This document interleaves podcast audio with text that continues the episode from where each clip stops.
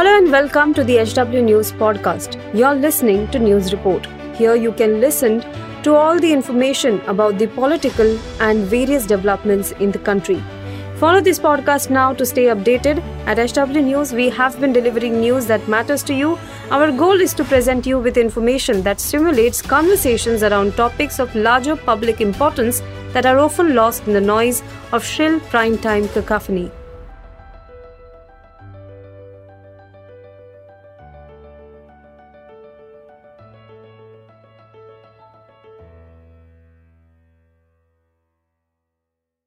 दो 3 दिसंबर 1984 की रात को भोपाल में यूनियन कार्बाइड की फैक्ट्री में जहरीली गैस लीक होने से प्रभावित पीड़ितों की आस को एक और झटका लगा है।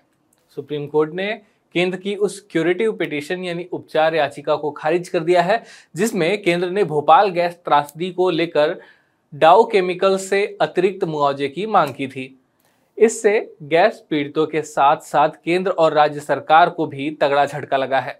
सुप्रीम कोर्ट ने 2010 में दाखिल क्यूरेटिव पिटीशन पर सुनवाई जनवरी में पूरी कर ली थी। फैसला सुरक्षित रखा था और मंगलवार को यह फैसला सुनाया गया है। केंद्र सरकार ने अपनी याचिका में कहा था कि 1989 में जब सुप्रीम कोर्ट ने हर्जाना तय किया था तब 2,05,000 पीड़ितों को ध्यान में रखकर यह फैसला लिया गया था। इन वर्षों में गैस पीड़ितों की संख्या 2.5 गुना से अधिक बढ़कर 5,74,000 से अधिक हो चुकी है। ऐसे में हर्जाना भी बढ़ना चाहिए।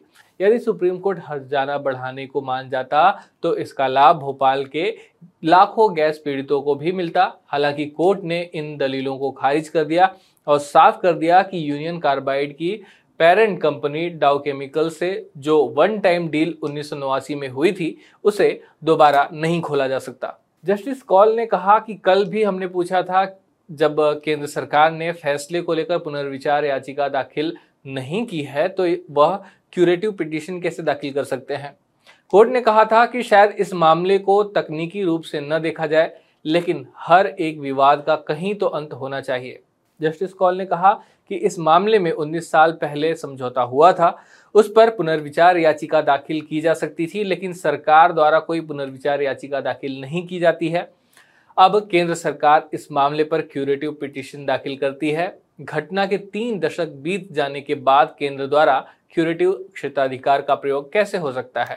भोपाल में 2 और 3 दिसंबर की रात को यूनियन कार्बाइड जिसे अब डाउ केमिकल के नाम से जाना जाता है उसकी फैक्ट्री से मिथाइल आइसोसाइनेट गैस का रिसाव हुआ था। इससे सैकड़ों मौतें हुई थी। हादसे के 39 साल बाद सुप्रीम कोर्ट के जस्टिस S.K. कौल की संविधान पीठ ने 1989 में तय किए गए 725 करोड़ रुपए हर्जाने के अतिरिक्त 675.96 करोड़ रुपए हर्जाना दिए जाने की याचिका पर फैसला सुरक्षित रख लिया था।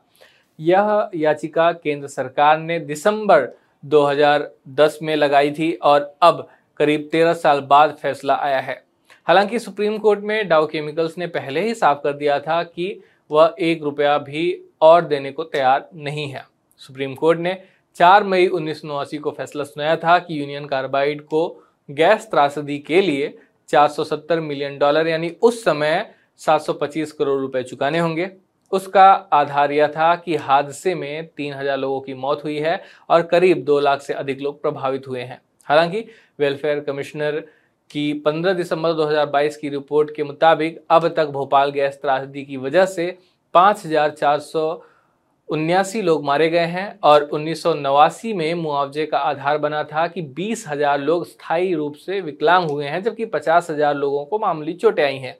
हालांकि यह आंकड़ा बढ़कर क्रमशः 35,000 और 5,27,000 हो गया है। यानी कि 4 मई 1989 को कुल पीड़ित 2,05,000 थे जो बढ़कर 5,74,000 अब हो चुके हैं।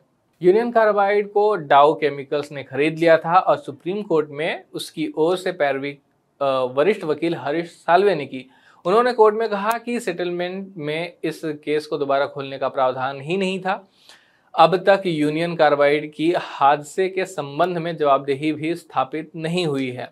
इस वजह से उस पर मुआवजे का अतिरिक्त बोझ नहीं डाला जा सकता। इस मामले में कब क्या हुआ वो आपको एक बार बता देते हैं। 2 और 3 दिसंबर 1984 की रात को भोपाल में यूनियन कार्बाइड की फैक्ट्री से जहरीली गैस लीक हुई। 4 मई 1989 को सुप्रीम कोर्ट ने यूसीसी से $470 मिलियन हर्जाना लेने का आदेश सुनाया। 1991 में सुप्रीम कोर्ट ने भोपाल गैस पीड़ित संगठनों की रिव्यू पिटीशन खारिज की। हर्जाना बढ़ाने की मांग भी खारिज हुई। कहा था कि अतिरिक्त मुआवजा केंद्र सरकार को देना होगा। 22 दिसंबर 2010 को केंद्र सरकार ने सुप्रीम कोर्ट में क्यूरेटिव पिटीशन लगाई। इसमें अतिरिक्त हर्जाना मांगा गया था। 14 मार्च 2023 को सुप्रीम कोर्ट ने इस क्यूरेटिव पिटीशन को खारिज कर दिया है। इस खबर पर आप क्या राय रखते हैं कमेंट बॉक्स में जरूर लिखें। वीडियो यहीं समाप्त होता है। धन्यवाद।